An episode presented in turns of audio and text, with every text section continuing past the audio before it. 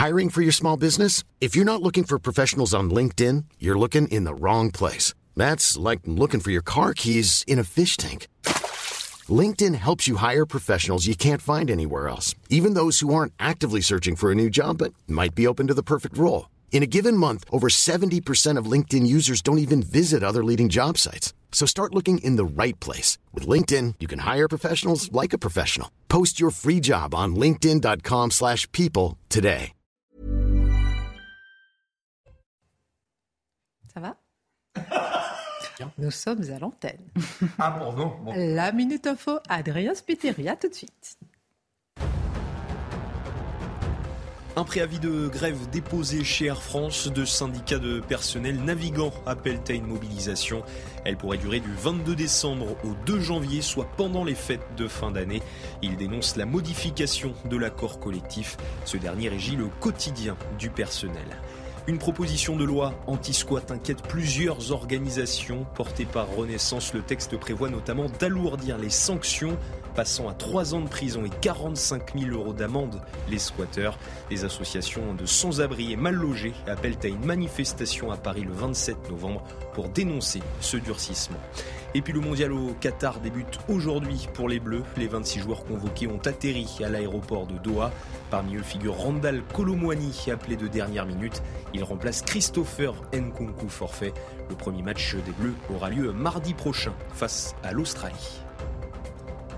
Au sommaire ce soir, l'inquiétude a laissé place au soulagement. L'épisode des missiles tombés en Pologne, qui finalement étaient ukrainiens, permet une certaine clairvoyance dans la guerre en Ukraine. Les va-t-en-guerre sont démasqués, les prudents sont applaudis. L'OTAN dévoile ses forces et faiblesses.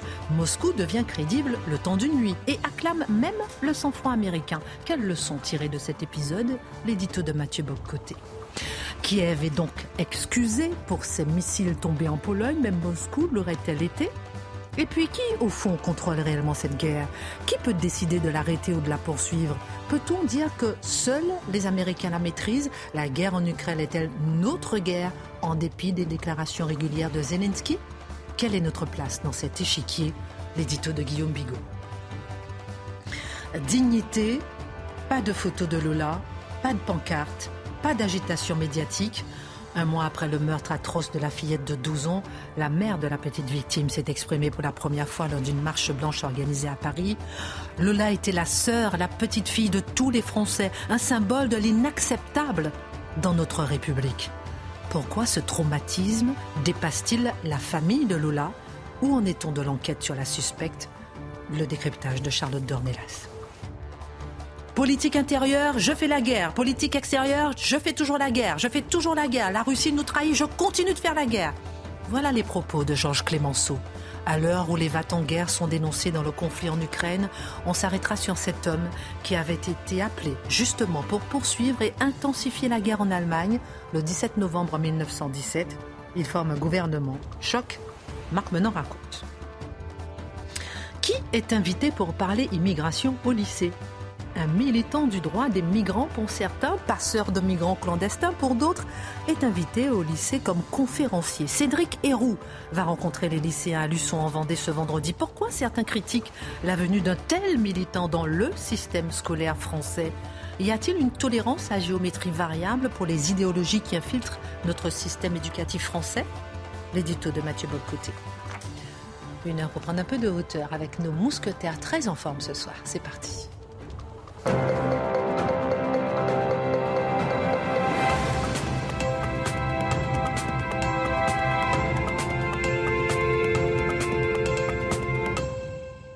Euh, Guillaume Bigot est avec nous ce soir. Comment allez-vous? Ah, Parfaitement bien. Bon, vous avez bien dormi hier soir?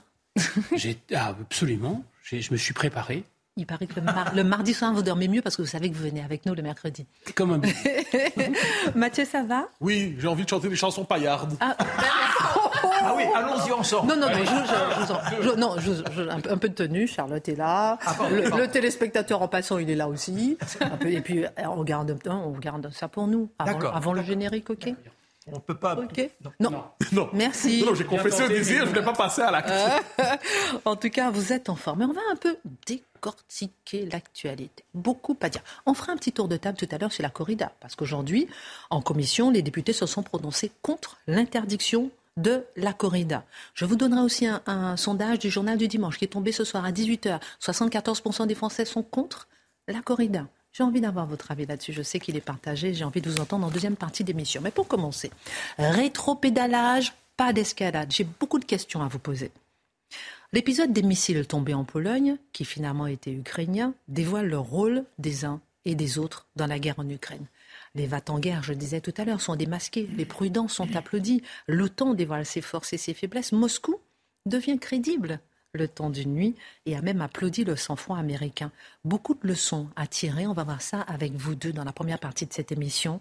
D'abord, Mathieu Zelensky, le vat en guerre démasqué il y a quelque chose de particulier avec l'évolution du rapport à Zelensky, à la fois dans les chancelleries occidentales, j'y reviendrai, et dans l'opinion occidentale, j'y reviendrai aussi on a assisté depuis hier au premier moment, je dirais, d'une rupture assez nette entre Vladimir Zelensky et tous ceux qui le soutiennent et ses alliés occidentaux jusqu'à présent dans une différence d'interprétation sur la suite à donner au conflit. On sentait depuis un temps, on entendait Joe Biden et d'autres dire, euh, on, on, croyait comprendre qu'ils disaient il faudrait peut-être négocier un peu, et Zelensky s'y opposait, étant dans une logique assez maximaliste il est possible de croire qu'on est à un tournant de la guerre dans la mesure où il y a un désaccord de stratégie explicite dans l'interprétation de ce missile tombé et de la suite à donner dans le rapport avec la Russie. Donc, premier point de la réflexion. Parce que qu'est-ce qui s'est passé hier? Il s'est passé ce qu'on redoute depuis le premier jour de l'invasion. On en parlait ici, on en parlait ailleurs. On se demandait que va-t-il se passer le jour où un missile russe, on supposait qu'il serait russe à ce moment, va frapper par mégarde, même pas volontairement, va traverser par mégarde de quelques kilomètres du côté de la Pologne. C'était un scénario que tous envisageaient et jusqu'à présent, ce n'était pas envisagé. Et on se demandait, est-ce qu'on va basculer dans une logique de guerre mondiale parce qu'un missile était mal dirigé, une forme d'engrenage infernal, j'y reviendrai aussi, à partir d'un missile mal lancé. Alors on était tous préparés à ce que ça arrive, et là c'est arrivé mais de manière inversée. On a cru avoir la confirmation. Et je pense qu'hier soir, à tout le je parle pour moi, mais je crois parler pour d'autres, on s'est demandé hier soir, bon, ben ça y est. Ça y est, le missile qui ne devait pas tomber est tombé. Ça y est, on bascule. Ça y est, c'est la guerre. C'est article 5. Bon, ça y est, c'est la guerre. Et là, 24 heures plus tard, on constate que le système d'interprétation qu'on avait automatiquement ne convenait pas pour analyser les circonstances et plus encore que c'est un effet de dévoilement justement sur la situation présente. Alors, je l'ai dit, euh, Zelensky est dans une logique. Lui, tout de suite, il a dit, c'est l'escalade de la Russie. C'est une volonté d'aller encore plus loin. Il voulait faire de ça une nouvelle étape dans la guerre pour pousser plus loin l'engagement des Occidentaux on comprend qu'il n'est pas loin de souhaiter un engagement militaire direct des Occidentaux. Qu'est-ce qui se passe à travers ça? Eh bien, Zelensky nous l'a dit depuis un temps, sa stratégie, enfin, je dirais, sa stratégie suppose une globalisation du conflit. Si on est dans un conflit Ukraine-Russie, l'Ukraine ne suffit pas, malgré le courage admirable de ses soldats et du peuple ukrainien, l'Ukraine ne suffit pas. Donc, elle a besoin de, des alliés occidentaux, d'une forme d'OTAN qui a intégré implicitement l'Ukraine à son alliance en disant on va te soutenir même si tu n'es pas membre de l'alliance, bien qu'on va te soutenir indirectement. Qui est le nerf de la guerre. Ah, bien sûr, c'est fondamental. Il y a un autre élément qu'on doit garder à l'esprit, et ça date d'il y a deux, trois semaines, je crois. Volodymyr Zelensky a dit qu'il n'était plus possible de négocier avec la Russie de Poutine. Donc, il s'appropriait l'idéologie du changement de régime. Donc, et là, c'est assez important, ça, parce que si on souhaite, comme plusieurs, la, euh, paix, avec, ça, implique, ça implique minimalement de négocier avec le régime qui est en place. De l'autre côté, on peut ne pas l'aimer du tout, on peut conspuer Poutine, il n'en demeure pas moins que c'est lui qui est au pouvoir. Or, si on décide qu'on ne négocie pas avec lui et qu'on est dans une logique de changement de régime, eh c'est la montée aux extrêmes immédiates, promises et nucléaires. Il faut le garder à l'esprit. Donc là, hier, qu'est-ce qu'on a vu? Volodymyr Zelensky voulait pousser plus loin. Or, réaction des Occidentaux réaction immédiate. J'ajouterais réaction avant même de savoir que le missile était ukrainien. On a eu une réaction chez les Américains, mais ailleurs aussi, où on a dit euh, un instant, il faut peut-être pas se précipiter. Vérifions d'abord ce qui s'est passé. Cherchons à comprendre le sens des événements. Qu'est-ce qui s'est vraiment passé? Donc là, d'un côté, on a l'appel à la guerre, euh, l'appel à la, prochaine étape de la guerre chez Zelensky. Et de l'autre côté, on a chez les Occidentaux cette idée qu'un instant, il y, a, manifestement une part d'enthousiasme qui nous, qui nous échappe ici dans les circonstances. Ce qu'ils désirent à ce moment précis, nous commençons à, nous confessons le craindre. Et ça, ça me semble assez important. Donc, désaccord de stratégie. Les Occidentaux désescaladent, Zelensky escalade. Ajoutons à ça une chose, et je l'évoquais plus tôt, l'image de Zelensky en Occident commence à changer. Ça, je pense qu'il faut le noter.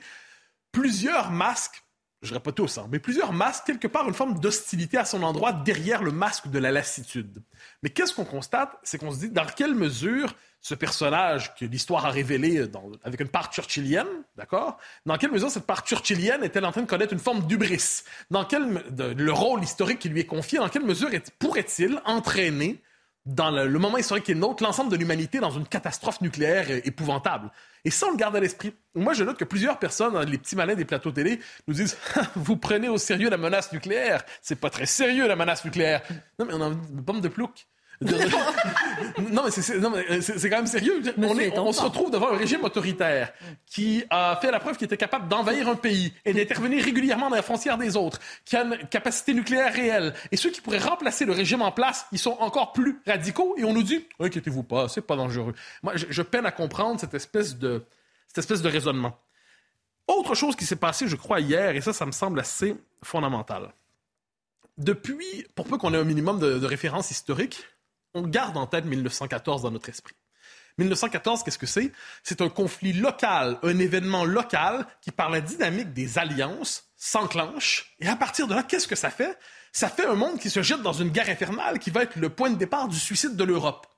Donc là, pour tous ceux qui, depuis quelques semaines, quelques mois, disaient avec une forme de volontarisme euh, très musclé, oui, nous devons mener la bataille jusqu'au bout, ne rien céder, ainsi de suite, je crois qu'ils ont vu pendant quelques minutes, quelques heures, peut-être une journée, la possibilité de, voir leur désir réalisé. J'entends par là jusqu'au boutisme qui pourrait aboutir à une guerre globale. Qu'est-ce que c'est la leçon de 1914? C'est faire en sorte qu'un conflit local demeure local. Qu'est-ce, qui risque d'arriver en 2002? Mais, mais c'est pas arrivé. Et en 2022, j'ai l'impression que quelques-uns se sont dit hier, il est peut-être temps finalement de faire en sorte que ce conflit, dans la mesure du possible, ne s'étende pas davantage. Soit dit en passant, c'est un petit détail, on y arrive bientôt ce missile est tombé en Pologne et ce n'est pas un détail. Et la réaction du gouvernement polonais dans les circonstances est assez intéressante. Absolument. Laissez-moi d'abord vous poser une question sur la Pologne. On lui reconnaît des sentiments anti-russes assez vifs. Est-ce le cas? Et si tel est le cas, sont-ils compréhensibles, exagérés? Si j'étais polonais, je serais vigoureusement anti-russe, pour d'excellentes raisons, je crois.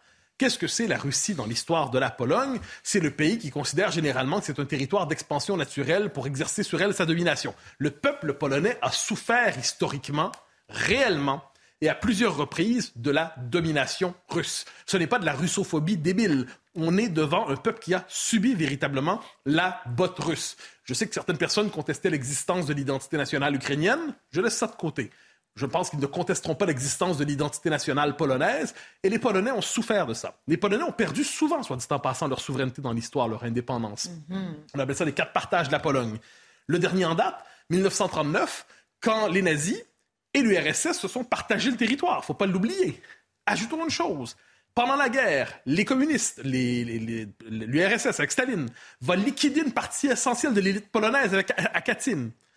Rajoutons qu'après la guerre, après la guerre, euh, euh, l'URSS va occuper la Pologne. Donc la Pologne va subir encore une fois la domination russe, la domination communiste, la domination étrangère, impériale. Alors, on comprend le sentiment des Polonais de se sentir toujours méfiants par rapport à la Russie. J'ajoute donc dans cet esprit qu'il était normal de leur esprit de vouloir avoir la protection américaine après la guerre froide. On le comprend. On comprend que les Américains en ont profité aussi pour s'étendre jusqu'à la frontière polonaise. C'était deux intérêts qui se croisaient. Alors, qu'est-ce qu'on a vu depuis hier, quoi qu'on en dise? Une forme quand même de prudence de la part des Polonais, je trouve. La tentation aurait pu être forte chez eux d'avoir la même réaction que Zelensky. C'est-à-dire, ce missile, c'est le missile d'une manière ou de l'autre, c'est la poursuite de l'offensive. Eh bien non, il y a une forme de prudence, comme si les Polonais, dans les circonstances, ont fait preuve d'un grand sens de la responsabilité en refusant la mécanique de l'engrenage infernal, probablement parce qu'ils savent qu'ils en seraient les premières victimes, mais ils ont dit finalement, c'est un accident. Ils ont dit c'est un accident, c'est pas un élément de système, c'est un accident. Traitant la chose comme un accident, la prochaine étape catastrophique n'advient pas. N'est-ce pas finalement le rôle de l'OTAN que le présent événement nous oblige finalement aussi à remettre en question? Ah oui, alors on nous dit toujours que c'est pas le bon moment pour poser cette question. Mais euh, c'est jamais le bon moment. Quand, quand, quand on est en paix, c'est pas le moment. Quand on est en guerre, c'est pas le moment. Donc on nous explique peut-être quand on dort, hein, une journée de pleine lune. Euh, je, je, résumerai tout simplement, euh, bien que la question soit complexe. L'OTAN est une alliance de circonstances née pour résister à l'impérialisme communiste et soviétique au moment de la, guerre froide. La guerre froide terminée, les pays rassemblés autour de l'OTAN retrouvent leurs intérêts distincts. Ils n'ont plus l'intérêt partagé qui consiste à lutter contre le communisme. On voit aujourd'hui que les pays d'Europe de l'Est n'ont pas le même intérêt que la Turquie, qui n'ont pas le même intérêt que la France, qui n'ont pas le même intérêt que les États-Unis, que le Canada, et ainsi de suite. On est en droit de se demander dans quelle mesure aujourd'hui ce type d'alliance qui engrange une dynamique, je le disais, pour moi, c'est la dynamique de l'engrenage infernal. C'est-à-dire, un pays est attaqué peut-être par un missile. Imaginons que le missile ait vraiment été russe. Imaginons que le missile ait vraiment été russe et qu'il y en ait eu deux, par exemple, comme ça. Est-ce qu'on devrait aujourd'hui se dire c'est l'article 5 et on accepte ouvertement le conflit avec la Russie avec la possibilité de l'escalade nucléaire? Est-ce que c'est ce qu'on devrait se dire aujourd'hui? Est-ce que cet événement-là ne doit pas nous servir d'avertissement sur les limites de la dynamique de l'engrenage, dont je parlais de 1914 aujourd'hui, mais que porte aujourd'hui aussi la structure de l'OTAN, si elle est mal comprise, elle peut nous conduire aussi jusqu'à la catastrophe, ne l'oublions pas. Merci beaucoup, euh, mon cher Mathieu, pour votre regard. On va continuer sur ce sujet avant euh, la deuxième partie. Je me tourne vers vous, euh, mon cher Guillaume. C'est donc l'Ukraine qui serait responsable, mais pas coupable, on va dire, de cet incident en Pologne. Et l'OTAN excuse Kiev. En quoi cet épisode révèle-t-il la forte tension permanente de la crainte d'une escalade? Alors c'est la question posée en creux Mathieu, c'est-à-dire est-ce que si ça avait été un missile russe réellement, est-ce qu'on aurait été vers une escalade? C'est un peu difficile de, répondre parce que c'est pas possible de faire de la géopolitique fiction. Néanmoins, ce qui s'est produit, effectivement, montre en creux l'existence quand même de ce risque. Ça, c'est sûr, on va y revenir. Et en même temps, montre aussi que les États-Unis maîtrisent ce risque finalement, le neutralisent. Alors, d'abord, on a une vision assez je dirais, manichéenne de la guerre. C'est-à-dire, on a une vision, je vais dire, hitlérienne de la guerre, comme s'il y avait un méchant, un Saddam Hussein, un Poutine, qui voulait absolument étendre la guerre. Mais c'est pas comme ça que les guerres s'étendent en général. C'est très rare les cas comme Hitler, les psychopathes comme ça. En général, qu'est-ce qui se passe? Et effectivement, l'enchaînement de la Première Guerre mondiale est caractéristique. 28 juin 1914, assassinat de l'archiduc François Ferdinand, c'est un accident, c'est un attentat. On dirait que c'est un accident. Et ça va enclencher une mécanique d'alliance et donc un engrenage.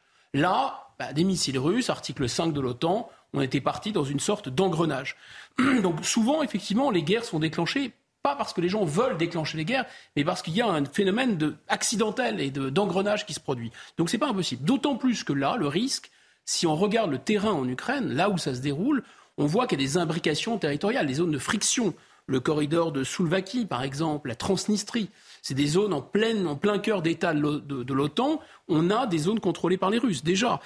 Et on a vu, Mathieu l'a dit, il a raison, que l'attitude de Zelensky, qui savait pertinemment qu'il ne s'agissait pas d'un missile russe, qui dit encore, alors qu'il y a eu le démenti, continue à dire que c'est un missile russe, on voit bien que l'intérêt national de l'Ukraine, c'est d'entraîner d'autres pays dans cette guerre. Donc c'est extrêmement dangereux pour cette raison.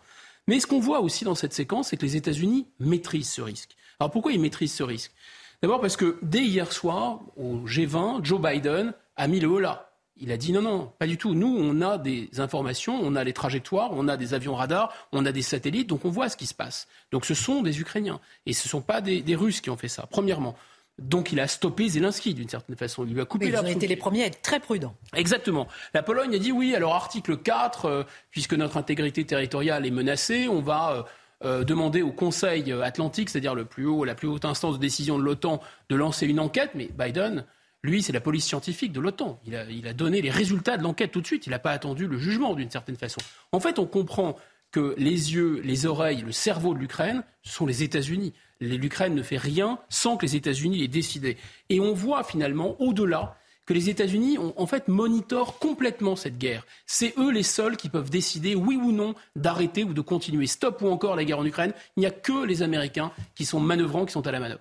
Pourquoi vous dites ça? Pourquoi vous dites que, euh, selon ce qui s'est passé hier, euh, vous décryptez que seuls les Américains peuvent décider d'arrêter ou de poursuivre la guerre? Alors, ce n'est pas ce qui s'est passé hier l'illustre, mais c'est une situation qui prévaut depuis un certain temps déjà. D'abord, les Ukrainiens sont incapables de se battre seuls.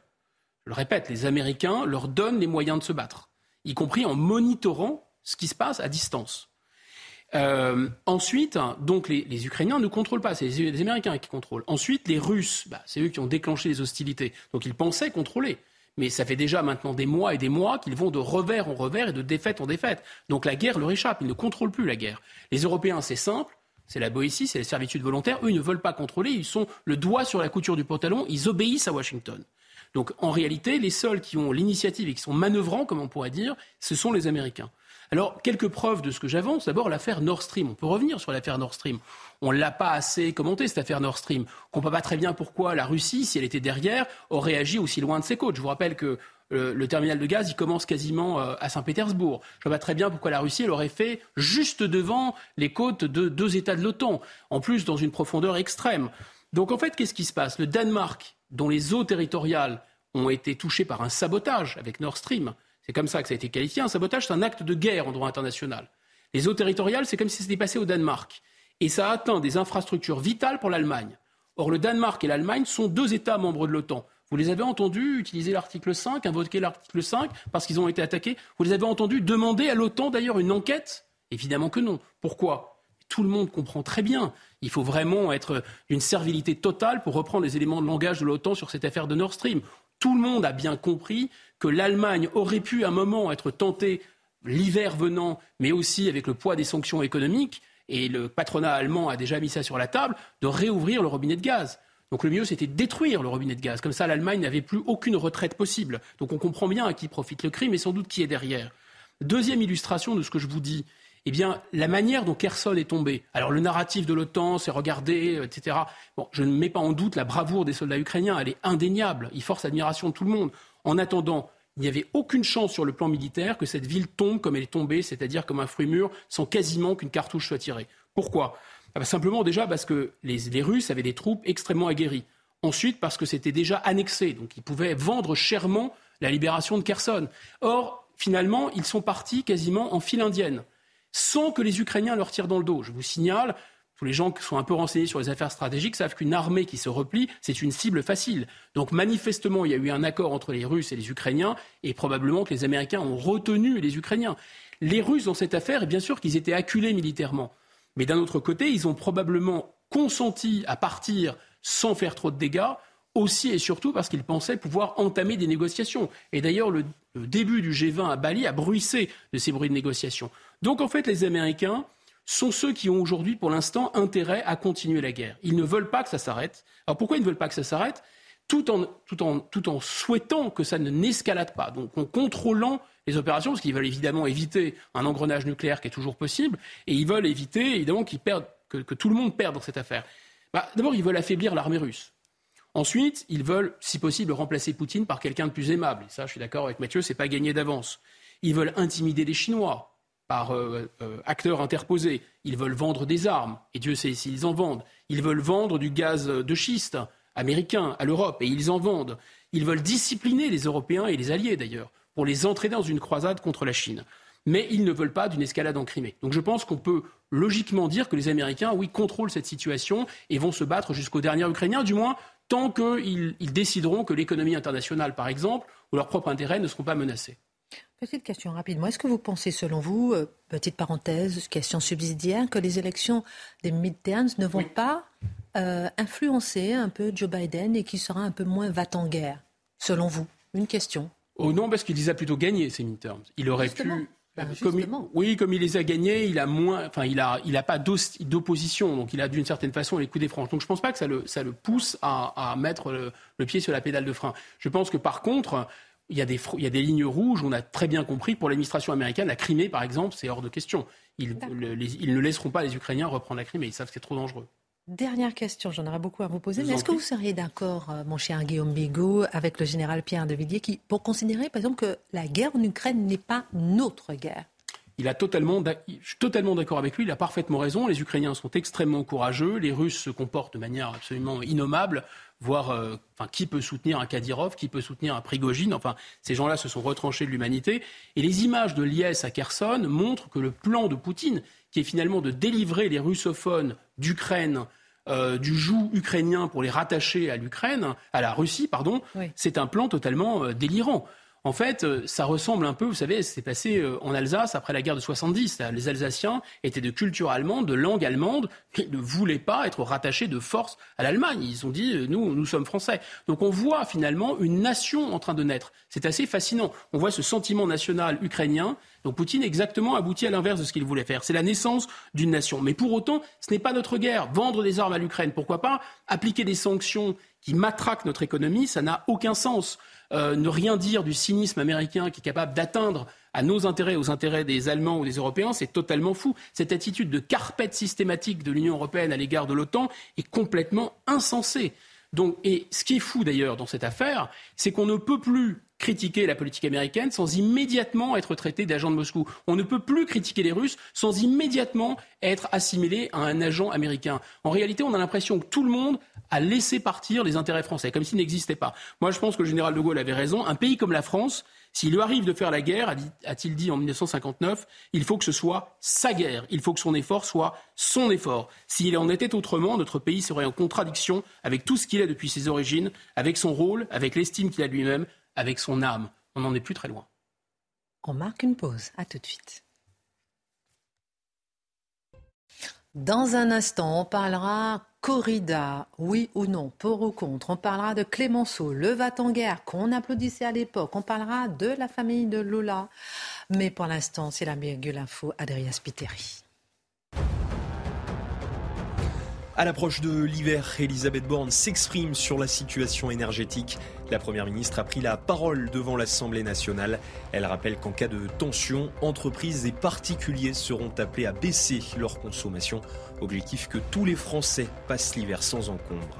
Les députés rejettent une première fois l'interdiction de la corrida. La proposition de loi a été étudiée en commission à l'Assemblée. Elle est portée par l'insoumis Émeric Caron. L'examen complet du texte et ses amendements devrait avoir lieu le 24 novembre. Au nom de la défense d'une tradition culturelle, le gouvernement compte s'y opposer. Et puis l'organisation de la route du Rhum meurtrie après l'accident. Deux personnes sont décédées après le chavirage d'un bateau suiveur ce matin. 12 personnes étaient à bord. D'entre elles n'ont pas pu être réanimées. Une information judiciaire a été ouverte pour homicide involontaire. Alors, toute tradition est-elle incontestable? On parlera de la corrida tout à l'heure. Euh, euh, on fera un tour de table avec euh, ce vote en commission des députés qui a été rejeté. On en parle dans un instant. Aujourd'hui, les parents, amis, camarades de classe de Lola se sont réunis pour un hommage à la petite assassinée il y a maintenant un mois. L'émotion est toujours vive et les Français attendent d'en savoir plus sur les suites judiciaires de ce cauchemar, Charlotte. Oui, alors c'est vrai que bon, l'enquête est encore en cours. L'enquête, euh, une enquête euh, pour un drame de cette ampleur, on va dire, est toujours compliquée évidemment, donc elle prend du temps. On a parfois du mal à comprendre le temps euh, que ça prend, et simplement on a à la fois des témoignages.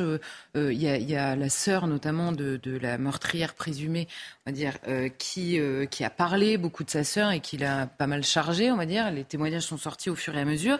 Nous avons appris parce que certains ont été dénichés les différents euh, réseaux sociaux de cette femme et donc ont compris, ont en tout cas découvert une image qui était très différente de celle qu'on avait au début. Vous savez, on nous avait présenté euh, très rapidement une marginale sans domicile fixe euh, qui avait perdu euh, ses parents et qui était donc une pauvre fille. Et c'est pas du tout l'image qu'elle renvoyait. Donc toutes ces questions, évidemment, se sont bousculées. Alors aujourd'hui, il y a eu un petit sursaut, on va dire, dans l'intérêt porté à cette affaire en raison de cet hommage mené par les parents, de la prise de parole des parents. Et vous l'avez annoncé dans votre sommaire, il y a quelque chose de très frappant dans la prise de parole de la maman de Lola, c'est qu'elle a, elle a, enfin, elle a expliqué.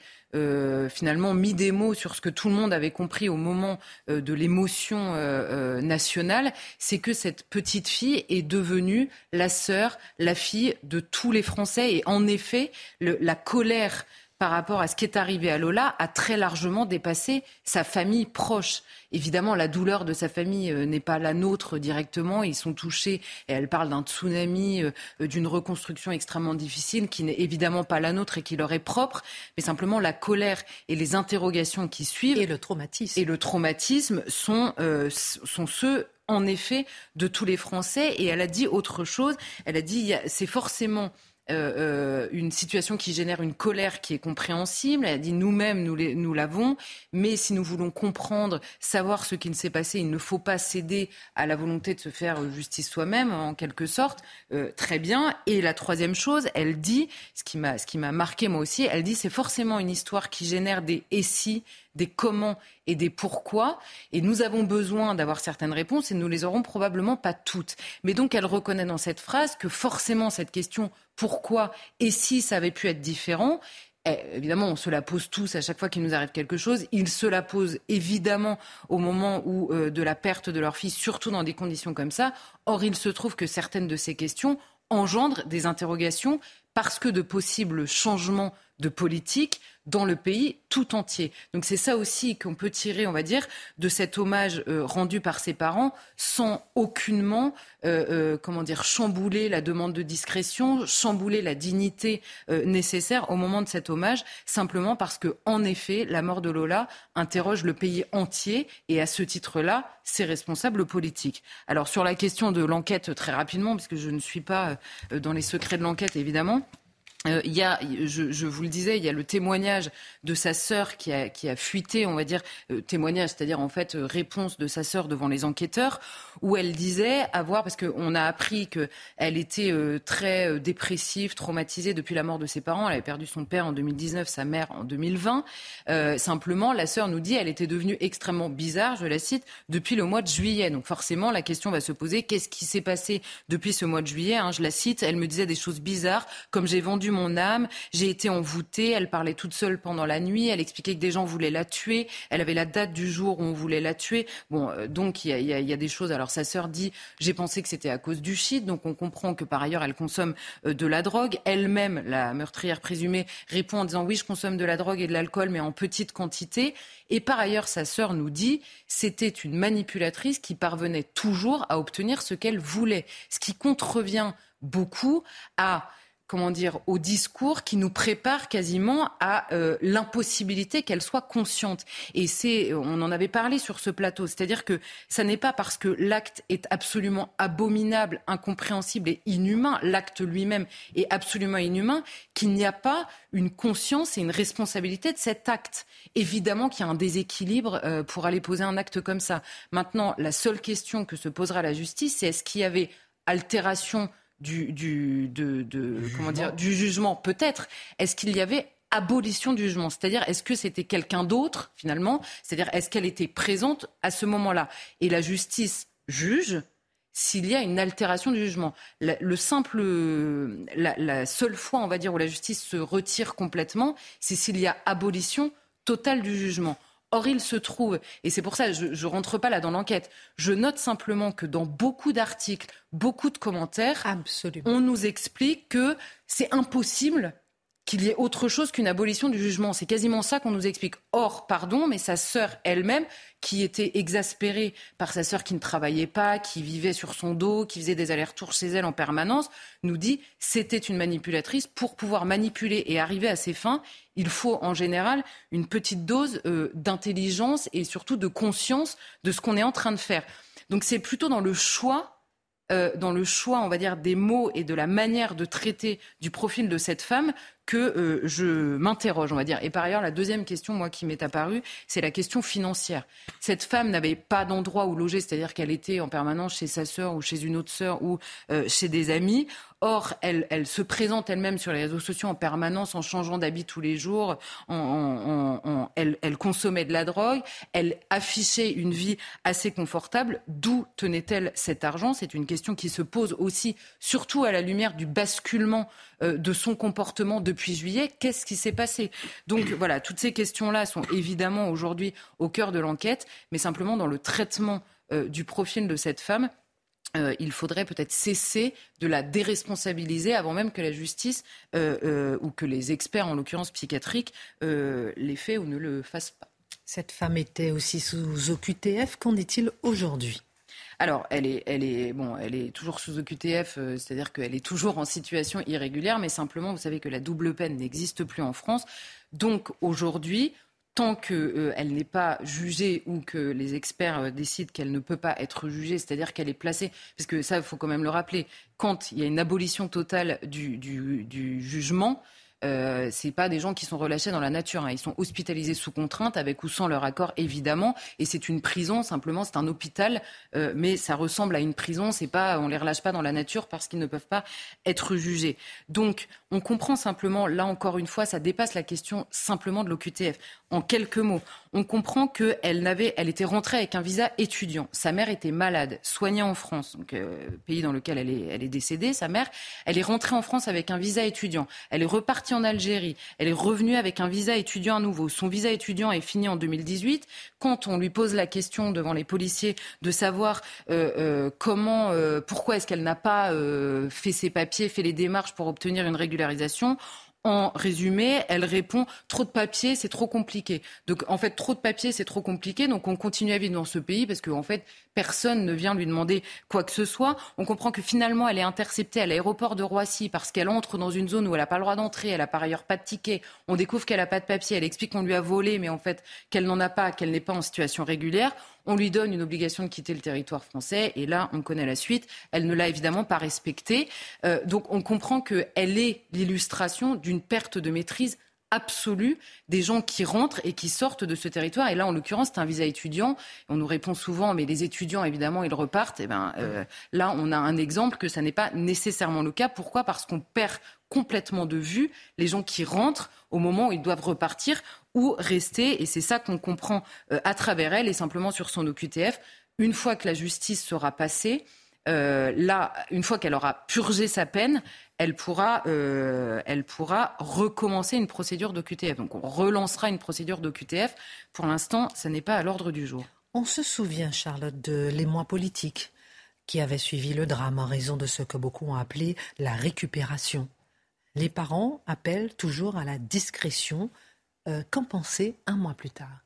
Eh bien, que la question demeure pertinente, euh, et d'ailleurs, elle demeure tellement pertinente qu'elle est devenue un sujet politique qui, euh, on va dire, comble euh, toutes les prises de parole du ministre de l'Intérieur de ce pays depuis. Depuis, on a eu la question de la présentation du projet de loi sur l'immigration où les OQTF ont occupé une place importante, où le ministre de l'Intérieur lui-même a expliqué qu'il fallait faire mieux. On en avait déjà parlé sur ce plateau. Donc c'est une question qui s'est révélée être pertinente dans la bouche de tous les détracteurs de ceux qui posaient la question à ce moment-là. Et je, m'interroge, et je la trouve d'autant plus pertinente que depuis que l'Océan Viking a accosté en France, euh, on a beaucoup parlé de la question du, secours à apporter à ces personnes et il y a un point d'honneur de tous ceux qui nous expliquent que ça n'est qu'une question d'humanité et de moralité. L'humanité, on va dire, se concentre sur les mineurs et donc sur les enfants dans ce bateau. Et il y a quand même quelque chose que je comprends assez peu.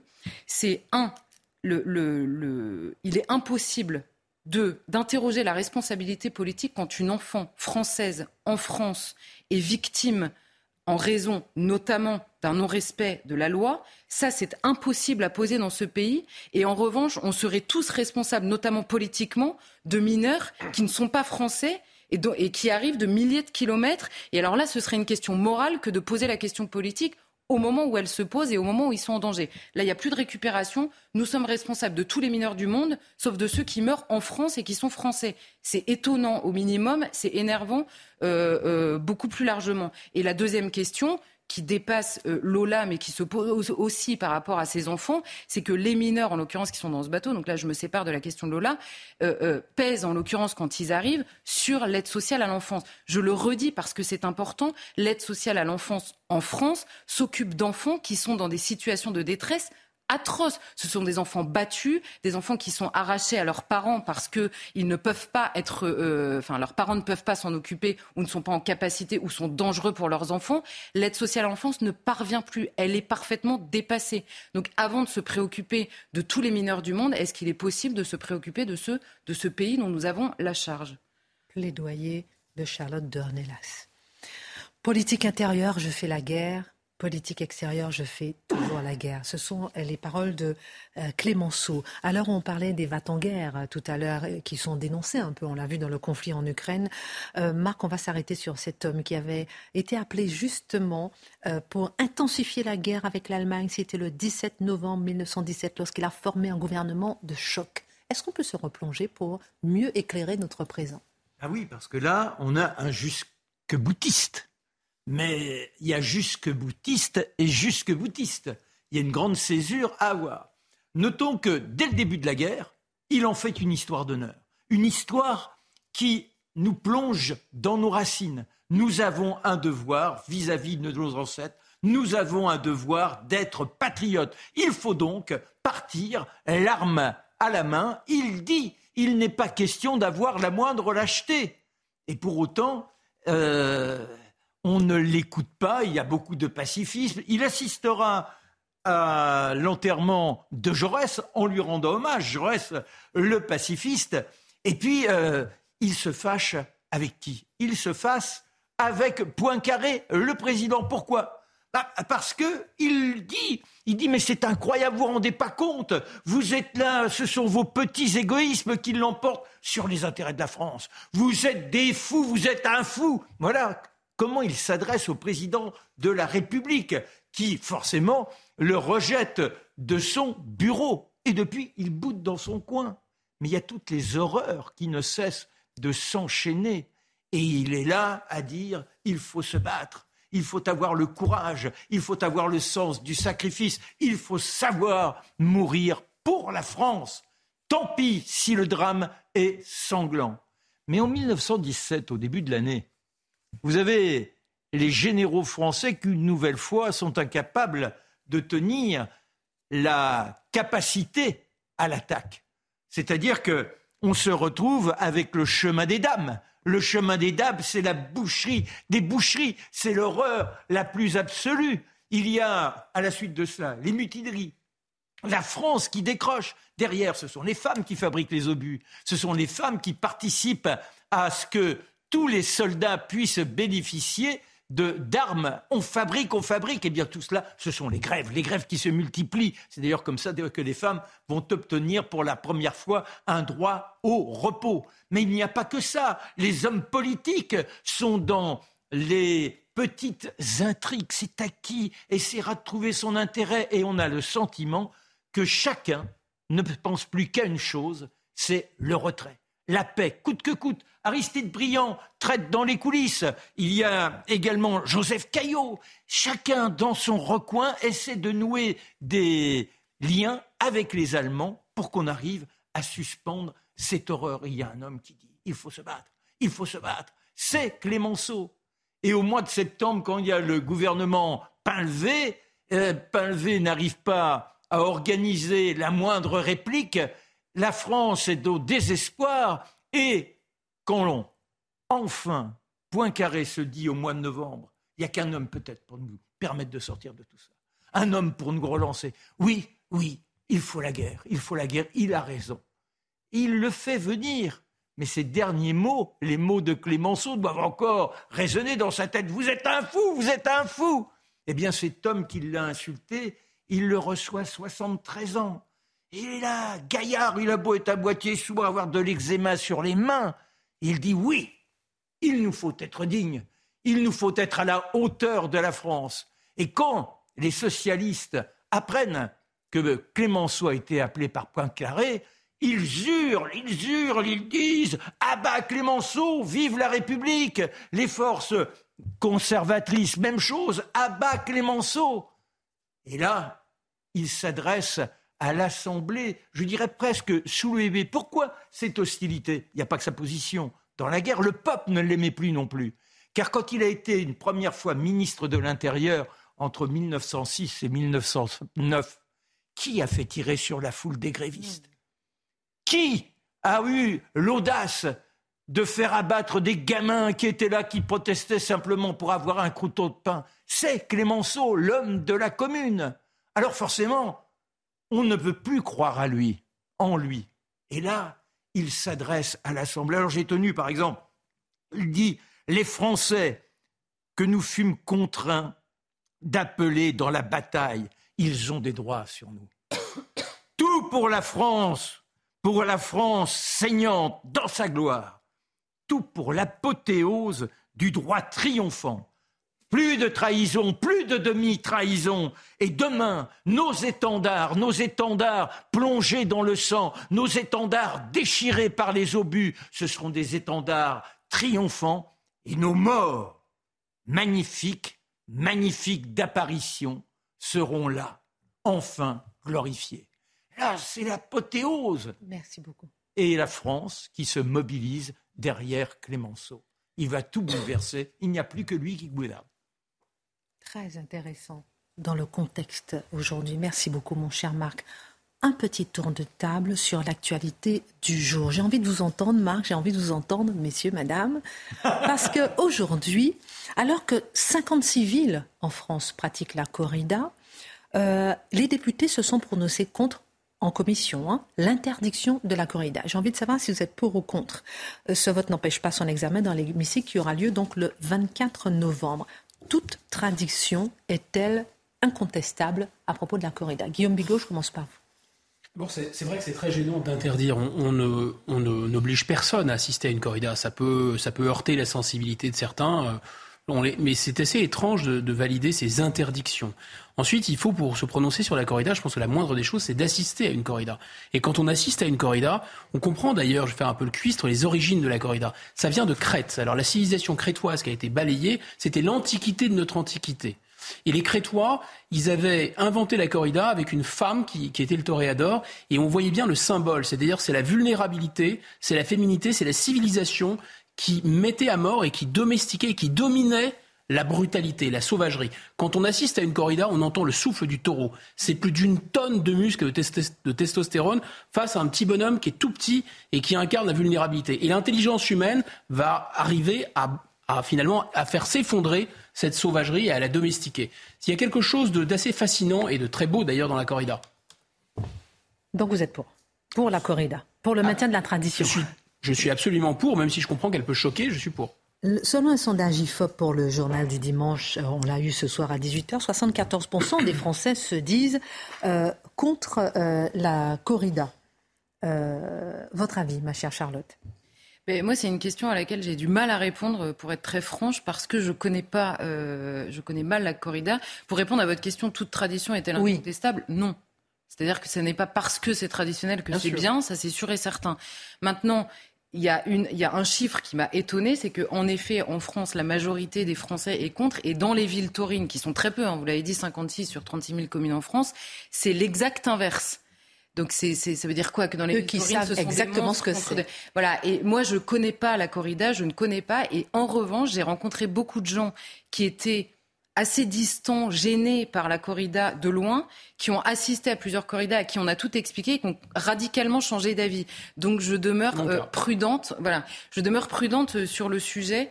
Euh, je, voilà, c'est. Est-ce que c'est au nom, euh, est-ce que ce n'est pas justement, le, mon cher Mathieu, le détricotage de nos traditions qui se cache derrière justement cette corrida? Mais bien sûr, parce que si demain c'est la corrida, Ensuite, je, confesse n'avoir pas de passion particulière pour la chose. Mais si demain c'est la corrida, au nom de semblables arguments, ce sera la chasse. Et en fait, c'est tout le rapport complexe entre l'homme et l'animal qu'on cherche à détricoter aujourd'hui. Quel est, à travers la corrida, il y a une mise en scène du rapport à la fois animal, du rapport vital entre l'homme et l'animal, à travers une forme de ritualisation de ce rapport, Ensuite, on peut apprécier ou non, la question n'est pas là, mais c'est un exemple parmi d'autres du fait qu'on ne peut pas réduire le rapport de l'homme à l'animal à un rapport d'exploitation, et on ne peut pas réduire ce rapport non plus à la pure souffrance animale, comme on nous dit aujourd'hui. La souffrance animale est une cause juste et légitime, mais ce n'est pas à travers la corrida qu'elle se joue, bien davantage à travers quelquefois l'industrialisation de la production animale. Ça, c'est une toute autre question. On est devant une tradition qui, me semble-t-il, n'est pas sans noblesse, et quand on s'intéresse un peu au monde de la chasse. On y arrive un peu tardivement quelquefois. Il y a une rue, par exemple, jour de chasse, vers laquelle je, que je lis avec plaisir chaque fois. Alors moi qui, ai tenu un fusil deux fois dans ma vie. Or, ce que je trouve intéressant à travers ça, c'est cette culture du rapport entre l'homme et l'animal qui est présente dans de telles traditions. Mm-hmm. Et la volonté de les bannir, pour moi, c'est derrière ça, effectivement, la volonté de bannir les derniers résidus de culture traditionnelle et d'arriver à un monde aseptisé, hygiénique, neutralisé, un monde finalement assez fade. Et euh, donc, j'en fais pas une défense passionnée, j'en fais une défense, je crois, raisonnable et modérée. Moi, j'ai envie de savoir, euh, Marc, est-ce que c'est pas une nouvelle fenêtre de tir aussi euh, de la part de LFI On sait que c'est Émeric Caron que vous affectionnez particulièrement, qui est, vous avez la passion du moustique tous les deux voilà, et, autre remarque, il y, y, a des manifestations qui sont annoncées ce samedi 19 novembre dans 12 villes.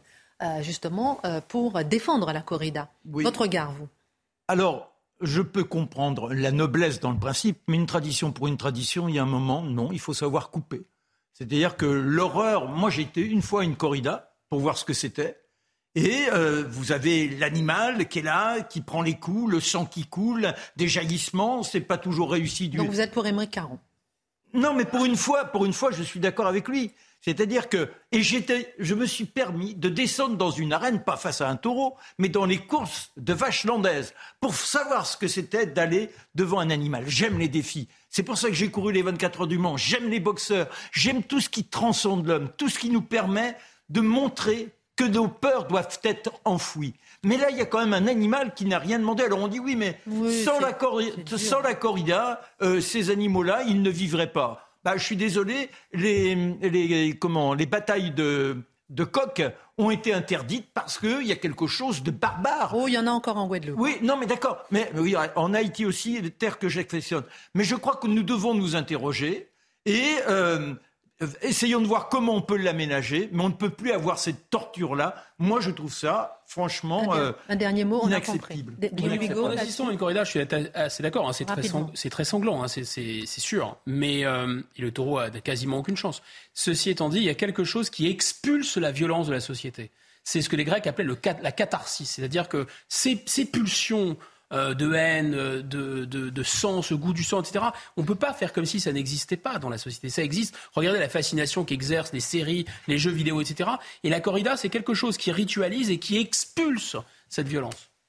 Merci en tout cas pour votre regard. Cédric Héroux, on peut dire le passeur de migrants clandestins? Mais bien sûr, c'est son titre sera invité comme conférencier pour rencontrer des lycéens à Luçon, en Vendée, ce vendredi. La rencontre aura lieu entre 13h et 15h et n'est pas sans susciter un certain malaise chez ceux qui se demandent ce que vient faire un tel militant au cœur du système éducatif. Question de base, effectivement. Qu'est-ce qu'un militant vient faire à l'école? Point final. Théoriquement, cet éditorial pourrait s'arrêter ici. vous êtes reconquête, vous êtes RN, vous êtes socialiste, vous êtes écologiste, vous êtes identitaire, vous êtes multiculturaliste. Mais dégagez, c'est pas votre place, l'école. L'école, c'est pour les professeurs. On est là pour apprendre. Le problème, c'est qu'il sera justement là pour faire conférence et il va évidemment parler du, de la question des migrants. Alors, petit portrait, parce qu'il faut comprendre, Cédric Héroux, c'est le passeur de migrants clandestins, celui qui cherche à, qui a voulu abolir en fait le, le, fait que ce soit un délit de traverser une frontière sans, et de vivre en France sans en avoir le droit. C'est un militant ardent sans frontiériste. Et c'est aussi une figure presque christique et, euh, et, vénérée par une partie de la gauche médiatique. Je me, permets, je me permets de vous lire la présentation qu'il en est fait sur France 3, un article tout récent, à propos de l'Ocean Viking. Ne parlez pas trop vite. Hein? Le militant et agriculteur de la vallée de la Roya est l'une des figures emblématiques de l'aide aux personnes sur le territoire français. Il réagit à l'arrivée du bateau de SOS Méditerranée dans le Var à Toulon ce jeudi 10 novembre, Cédric Héroux est joignable, comme toujours, pour aborder la solidarité et les valeurs de la République, qui se déclinent en trois mots, liberté, égalité, fraternité. On parle ici d'un article journalistique. Hein, C'est-à-dire, on nous présente un saint. C'est Saint Cédric Héroux. Hein, Sauvez-nous, s'il vous plaît, surtout de tous les sales électeurs qui ne pensent pas comme nous. Euh, donc, c'est une figure qui, incarne aujourd'hui le combat non seulement des passeurs, non seulement le combat des complices des passeurs, mais ceux qui travaillent activement à neutraliser la possibilité même d'exercer un contrôle aux frontières. Alors, lorsqu'on l'invite dans un, établissement scolaire, qu'est-ce qu'on invite? On invite non seulement un discours, mais on invite aussi quelqu'un qui est présenté comme un modèle, un modèle d'engagement civique, un modèle d'engagement citoyen. On dit aux jeunes générations, eh voilà le modèle que vous devez suivre. Peut-être est-ce aussi parce que ce discours, celui de Cédric Héroux, est globalement celui aussi d'une bonne partie de l'éducation nationale, il faut bien le dire, probablement de l'idéologie qui commande l'éducation nationale aujourd'hui, il faut bien le dire. Donc on présente cet homme à la manière de modèle et nous sommes censés admirer sans critiquer, ce que nous ne ferons pas. Surtout pas vous. vous considérez, mon cher Mathieu, qu'une telle invitation enlève de l'endoctrinement? Vous n'accordez pas à ceux qui l'invitent le privilège de la bonne foi? Ah, je ne doute pas un instant de leur bonne foi. Ils sont persuadés d'incarner ceux qui invitent Cédric Héroux en disant regardez ce passeur de migrants admirable hein, qui a contribué à neutraliser les frontières et presque à les abolir, hein, avec la complicité évidemment du gouvernement des juges, on connaît ça par cœur. Euh, eh ben, Cédric Héroux, on le présente comme ça, euh, et je ne doute pas que ceux qui le présentent comme tel sont admiratifs. Ils ne doutent pas un instant d'être dans le bien. Ils ne doutent pas. Pour eux, le sans-frontiérisme, le multiculturalisme, la désintégration des frontières, l'antinationnisme, on entend au sens du refus de la nation, le refus du patriotisme, c'est pas une opinion, c'est pas une idée, c'est pas une philosophie, c'est le bien. C'est le bien majusculaire, hein, c'est le bien écrit en caractère gras. Donc si on est contre eux, si on n'est pas, si pas d'accord avec leur discours, on n'est pas un autre discours, une autre philosophie, une autre manière de voir. On est le mal. On est les pas gentils. On est ceux qui doivent être éduqués. On est justement ceux qui doivent avoir devant eux un exemple christique, justement. Cette figure censée nous révéler voilà ce qu'est le bien et il incarne le bien dans sa vie, comme le dit d'ailleurs France 3. Donc, ayant cela à l'esprit, non, je n'ai absolument aucun doute. On a cette prétention d'enseigner par l'exemple. Donc, c'est de l'endoctrinement pur et simple, l'endoctrinement de bonne foi mais j'ai rarement vu l'endoctrinement de pure mauvaise foi. Je vais vous poser une question capitale, juste très intéressant. J'ai envie d'avoir votre réponse là-dessus. Après la virgule info de Mathieu Devez. Volodymyr Zelensky réaffirme que le missile tombé en Pologne était russe. Deux personnes sont mortes dans un village polonais près de la frontière avec l'Ukraine. De son côté, l'OTAN estime qu'il s'agit probablement d'un missile de système ukrainien de défense anti-aérienne. Trois nouvelles condamnations à mort à l'encontre de manifestants en Iran. Depuis deux mois, la République islamique est secouée par une vague de manifestations après la mort de Massa Amini, une kurde de 22 ans arrêtée par la police des mœurs pour un voile mal porté. Une enquête pénale visant l'ancien archevêque de Strasbourg, Jean-Pierre Gralet, est en cours pour des faits de nature sexuelle. Les faits remontent aux années 1980. Monseigneur Gralet reconnaît avoir eu des gestes déplacés envers une jeune femme majeure à l'époque. Comment équilibrer ou rééquilibrer la venue de Cédric Héroux, militant pour les migrants, au cœur de l'éducation nationale? Je l'ai dit, la première chose à faire serait de ne pas l'inviter. Mais puisqu'on l'invite sur le mode de la provocation, je pense qu'il faut équilibrer les points de vue. Donc, qu'est-ce que c'est l'équivalent de l'autre côté de Cédric Héroux? C'est Thaïs Descuffon ou c'est Damien Rieu donc pourquoi J'imagine, imaginons une école qui décide d'inviter Thaïs Descuffon pour faire une conférence. Oh mon Dieu, il y aurait une marche pour la République avec des millions de personnes qui diraient le fascisme ne passera pas. Pourtant, c'est ce sont des, deux côtés d'un problème. D'un côté, c'est celle qui milite ardemment pour restaurer les frontières. De l'autre, c'est celui qui milite ardemment pour, pour abolir les frontières. Donc pourquoi présenter un discours sans l'autre? Je l'ai dit, quant à moi, j'inviterai aucun des deux. Mais puisqu'il faut, faut avoir une provocation par, euh, par euh, Cédric Héroux, ben, qu'ils invitent alors les anciennes générations identitaires ça serait amusant de voir comment ils se confrontent. Parce que sinon, on pourrait peut-être croire que cette école, et plus largement l'éducation nationale, décide de financer à même les impôts, à même l'argent des contribuables, à même l'argent public, une idéologie à l'école pour non seulement éduquer, mais rééduquer les jeunes générations. Je ne peux pas croire un instant qu'ils feraient ça. Pas leur genre.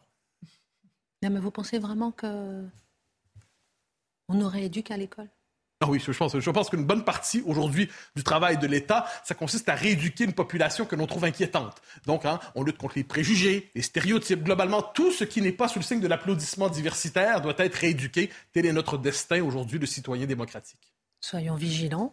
Merci en tout cas. Merci Charlotte, Marc, euh, Guillaume, Mathieu. Euh, tout de suite Pascal Pro et nous à demain, 19h sur CNews.